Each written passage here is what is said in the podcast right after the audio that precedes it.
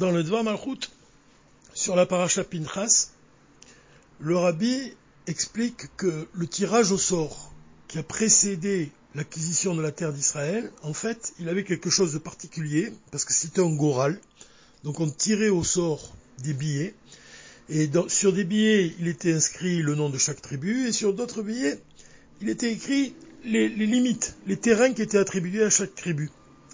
Alors ce qu'il avait de particulier, ce goral, c'est que le billet lui-même, il parlait. C'est-à-dire qu'il déclarait lui-même, telle tribu héritera de tel territoire. Donc qu'est-ce que le rabbi vient nous apprendre à ce sujet-là, au sujet du Goral? C'est deux choses importantes.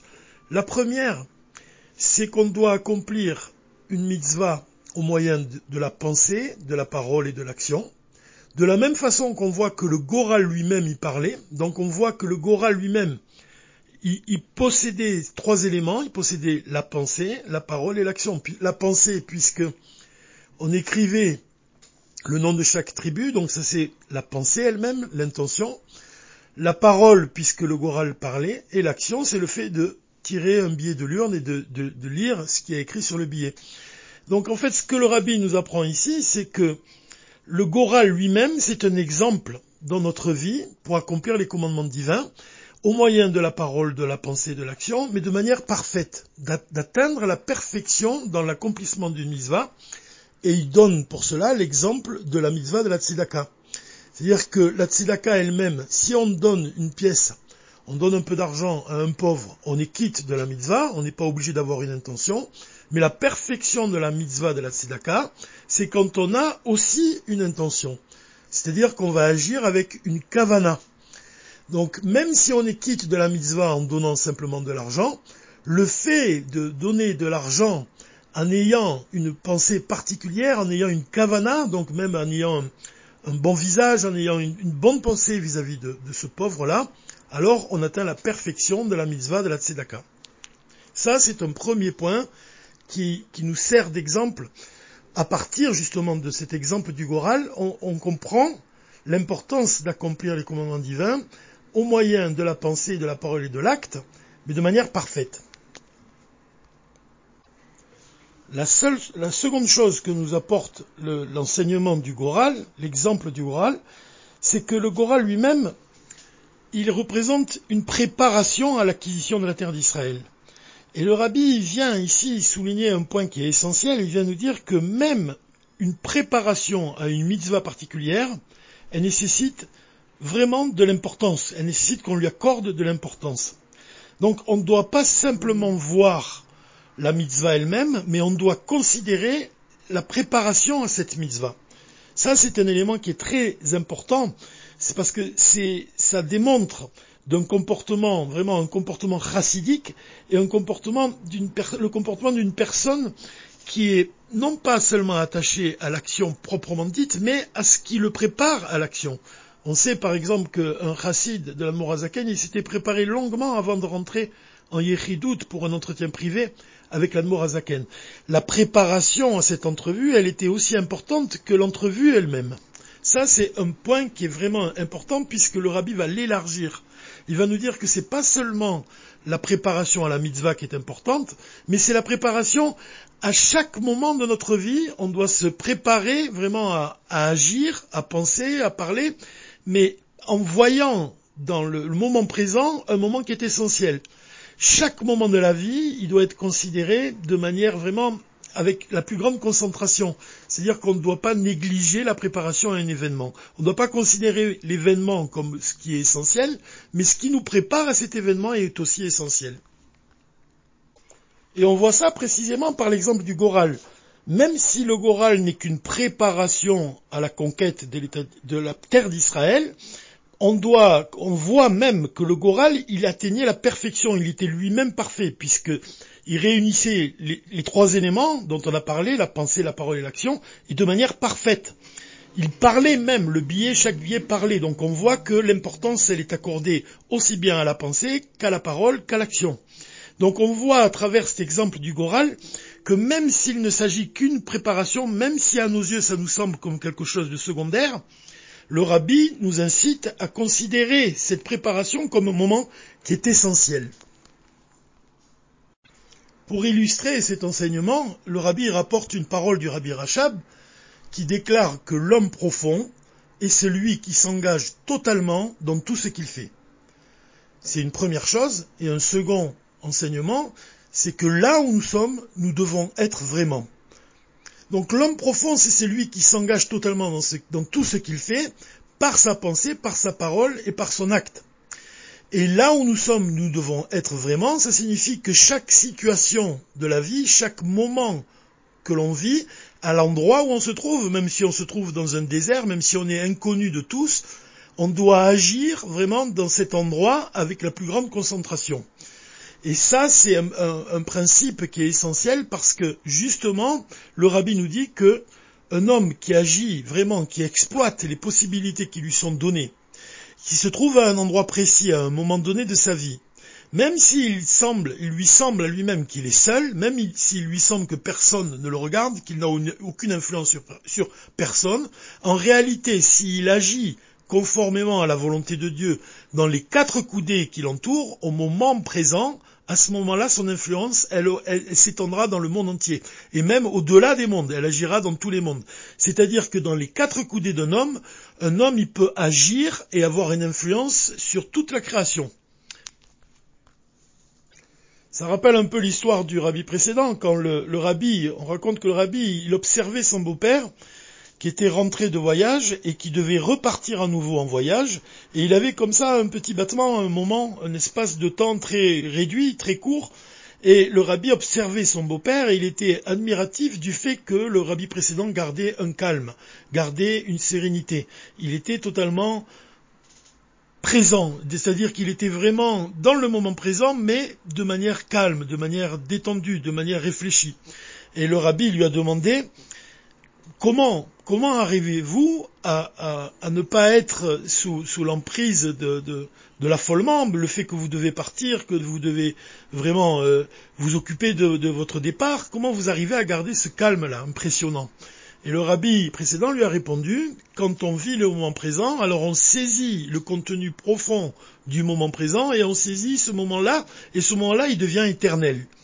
Donc on voit ici que la vision du rabbi, c'est justement de considérer chaque moment de la vie, à chaque endroit où l'on se trouve, avec la plus grande concentration, avec le plus grand investissement de soi-même, et à ce moment-là, on se rend compte que chaque moment de la vie, il contient, euh, il a un contenu profond qui est même infini, qui dépasse la réalité de ce monde matériel, qui dépasse l'espace et le temps. Donc le rabbi nous encourage vraiment à vivre chaque situation de notre vie avec, ce regard-là, justement. C'est pour ça qu'il a rapporté dans ce Dvar Malchut l'histoire du Rabbi Rachab, que je raconte souvent dans ses audios, où, où, le, où les élèves du Rabbi Rachab, ils, voulaient entendre le Mahamar du, du, Rabbi, et quand ils ont chanté le Nigun qui précède le Mahamar, ils se sont empressés de le chanter pour entendre justement rapidement, pour étaient vraiment assoiffés des paroles de leur maître, et donc ils s'étaient dépêchés de chanter. Et le rabbi Rachab, au lieu de, dire le Mahamar, il leur a donné une leçon, il leur a dit que c'était en fait une erreur qu'ils avaient commise, puisque quand on se prépare, quand on chante vraiment le nigun qui précède le, discours du rabbi, on doit avoir la plus grande attention, on doit s'investir de tout notre être et on doit nous impliquer vraiment dans ce chant parce que cette préparation au discours, elle est aussi importante que le discours puisque c'est elle qui va nous permettre vraiment de recevoir les paroles du rabbi de devenir des réceptacles pour recevoir quelque chose qui est divin. Donc le rabbi ne fait aucune différence entre un moment et un autre, et un juif doit avoir cette force-là de considérer chaque moment de son existence.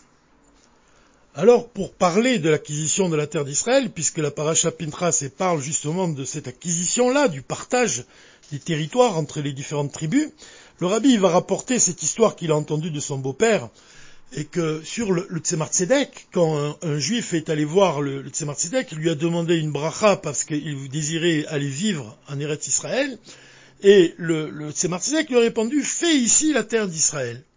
Donc cette, déclaration du Tzemar Tzedek, elle s'accorde avec l'enseignement du Rabbi, parce qu'on doit conquérir la terre d'Israël, et ça signifie on doit d'abord parvenir à la conquête de nous-mêmes. Comme on l'a dit, l'ech lecha, le Rabbi Rayatz nous enseigne que c'est va vers toi-même, va jusqu'à toi-même, dévoile l'essence de ton âme, parviens au plus haut niveau de toi-même, au lien qui t'unit à Dieu. Et donc c'est ça aussi faire la terre d'Israël, c'est parvenir à la conquête de soi-même et aussi faire de, notre vie, euh, de, parvenir à illuminer notre entourage, parvenir à illuminer l'endroit où l'on se trouve en, en accomplissant les commandements divins, c'est-à-dire en faisant vraiment la terre d'Israël autour de nous et surtout maintenant. C'est-à-dire que, comme on l'a dit, chaque moment présent, c'est l'occasion de faire la terre d'Israël, et, on doit le faire vraiment sans se demander dans quel endroit je me trouve quel que soit l'endroit où l'on se trouve et quelle que soit la situation présente, on doit faire la terre d'Israël autour de nous. Et donc cet enseignement-là, cette histoire de, du Tzemar Tzedek, elle s'accorde parfaitement avec l'acquisition de la terre d'Israël, même dans le sens où la terre d'Israël représente la terre de la délivrance, c'est-à-dire l'exil lui-même. Il, représente l'obscurité et on doit sortir de l'exil, on doit illuminer l'exil, transformer l'exil pour en faire la terre d'Israël, et cela à, à tous les moments de notre vie et quel que soit l'endroit où l'on se trouve. Alors de manière plus profonde, faire ici et maintenant la terre d'Israël, ça signifie, d'après l'enseignement du rabbi, que chaque juif doit s'habituer à la délivrance. C'est-à-dire qu'il doit ressentir, pour reprendre les mots du rabbi, il doit avoir un sentiment de délivrance. Comment il parvient à avoir ce sentiment de délivrance? C'est en agissant lui-même et par le fait de transformer ses journées, par le fait de se libérer lui-même et en faisant de son endroit personnel la terre d'Israël. C'est-à-dire qu'il va accomplir son travail à chaque moment de sa vie et à tout endroit où il se trouve, au moyen de ses pensées, de ses paroles et de ses actes, qui eux-mêmes ont atteint ce niveau-là, qui eux-mêmes ont atteint la perfection, le niveau de la terre d'Israël. Alors on peut donner ici un exemple, c'est celui du Rabbi Rachab, qui nous enseigne que nous devons, par exemple le fait de se laver les mains, quand on se lave les mains, netilat yadaim, en fait, Netilat Yadayim, l'eau elle-même, ça représente l'eau de Chochma. L'eau de Chochma, c'est le niveau du bitoul, de la soumission. C'est-à-dire qu'on doit arriver par les mochines, par les forces de notre intellect, par la force de, de, de Chochma, la qualité de Chochma, cette qualité de soumission, elle doit atteindre les mains. Les mains, ça représente les midotes. C'est-à-dire qu'on doit imprégner toutes nos actions du bitoul. On doit faire fusionner l'eau de Chochma, le bitoul, avec nos pensées, nos paroles et nos actes. Et à ce moment-là aussi, on parvient à conquérir la terre d'Israël. Parce qu'en réalité même, quand on parle des vêtements de l'âme, de la pensée, de la parole et de l'action, on doit aussi laver nos vêtements. On doit aussi laver nos pensées, nos paroles et nos actes. Comment on parvient à les, laver? C'est quand on imprègne les vêtements de notre âme par la qualité de chorma, on les imprègne avec la qualité de soumission. C'est-à-dire qu'on va consacrer nos pensées, nos paroles et nos actes à réaliser la volonté de Dieu de faire de ce monde matériel une demeure pour l'essence divine. Alors le rabbi, il mentionne pas cela, ce que je vais dire à présent dans le Dvar Malchut, pourtant, ça s'accorde vraiment avec son enseignement. Puisque le rabbi nous enseigne qu'on doit se préparer, que le moment, chaque préparation de notre vie, on doit lui, on doit lui consacrer une attention particulière. On doit considérer l'importance de chaque moment, de chaque préparation à un événement. On doit vraiment s'attacher à vivre le présent de manière profonde. Alors on pourrait aussi ici inclure le fait de se préparer au rabbi, si on peut dire, le fait de se préparer à recevoir l'enseignement du rabbi. Parce que le dévoilement, en fait, du machar, c'est lié avec le fait de se, préparer au dévoilement du rabbi. C'est-à-dire que quand on se prépare à la délivrance vraiment, on se prépare en fait au dévoilement de l'essence divine. Or, L'essence divine, c'est quelque chose qui est abstrait, c'est quelque chose qui est divin, qui échappe à toutes les limites. Et comment nous-mêmes, qui sommes noyés dans la matérialité de ce monde, comment on peut devenir un réceptacle pour recevoir quelque chose justement qui est spirituel, qui est, très élevé, quelque chose qui est abstrait, quelque chose qui est divin, alors que nous-mêmes, de par à cause de la, nature de notre âme animale qui nous pousse à assouvir des désirs qui sont matériels. Donc le fait de subir la, matérialité de, notre âme animale, le, fait de vivre dans un monde matériel, vraiment qui, même au sujet de Korah, on dit qu'il a été avalé par la terre, en réalité, en fait, de manière profonde, ça signifie qu'il a été avalé par le matériel.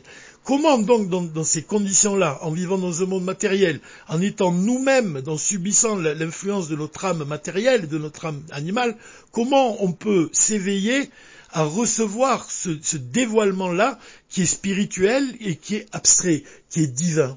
Comment Alors en fait, c'est ça le préparez-vous à la venue du Mashiach. C'est ça que le rabbi nous enseigne ici. Il nous enseigne à nous, à, par l'étude de la chassidoute, justement à, à, affiner notre corps, à affiner notre esprit, de manière à effacer la matière, si on peut dire.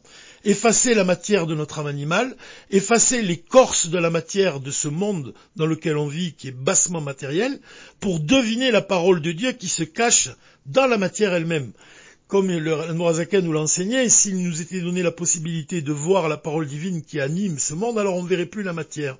On verrait uniquement la parole de Dieu qui crée et maintient en vie à chaque instant ce monde matériel. Donc ça, c'est le dévoilement qu'il y aura au moment de la Géoula. Mais comment nous-mêmes on se prépare à ce dévoilement C'est justement en effaçant la matière, c'est-à-dire en affinant notre esprit, en affinant notre corps, en nous libérant de tout ce qui est matériel pour que notre âme et notre corps deviennent des réceptacles capables de recevoir quelque chose de divin, quelque chose d'abstrait. C'est ça aussi ce que le rabbi signifie quand il dit qu'on doit s'habituer à la délivrance. On doit vivre nous-mêmes en nous libérant au jour le jour de, de, cette emprise, de l'emprise de l'âme animale, et puis de vraiment de réaliser le projet divin, de faire de ce monde matériel une demeure pour l'essence divine. Donc on doit, c'est ça aussi, par cette action-là, c'est comme ça qu'on parvient à effacer la matière, à découvrir ce qui se cache dans la matière comme l'âme animale cache l'âme divine, le fait d'effacer l'âme animale, le fait de la raffiner, de la transformer, alors on va donner à l'existence véritable le dévoilement de notre âme divine et sera plus encombrée par tous ces problèmes matériels, par l'emprise matérielle de l'âme animale. Pour finir, on pourrait s'attacher justement à cette déclaration du rabbi au sujet de la délivrance. Le, le rabbi nous dit qu'on doit être à l'exemple du goral, comme le goral parlait, de la même façon, nous-mêmes, on doit parler. Et on doit parler de quoi? On doit parler de, justement de l'action de faire ici la terre d'Israël. On doit, et si ces paroles qu'on va dire à l'autre, si elles sont dites avec le cœur, elles vont pénétrer dans le cœur et elles vont y faire leur effet. Et la personne qui va entendre ces paroles, elle-même, elle va les répéter, elle va elle-même parler de cette action-là. L'action de faire ici et maintenant la terre d'Israël. À l'exemple du Goral, justement, qui parlait. Donc, le point qui est vraiment important ici, c'est de parvenir à, vraiment à laver les vêtements de l'âme, à laver nos, paroles, nos, pensées nos actes, de manière vraiment à les purifier, à les affiner, de manière vraiment à, faire de nous-mêmes un réceptacle capable de recevoir le dévoilement de la parole du rabbi et de l'exprimer par nos actions, par nos pensées, par nos paroles et par nos actes. Conquérir nos pensées, nos paroles et nos actes comme on va conquérir la terre d'Israël, Bezrat Hashem, la terre de la délivrance, dès à présent, avec l'aide de Dieu. Shabbat Shalom ou Mevoar.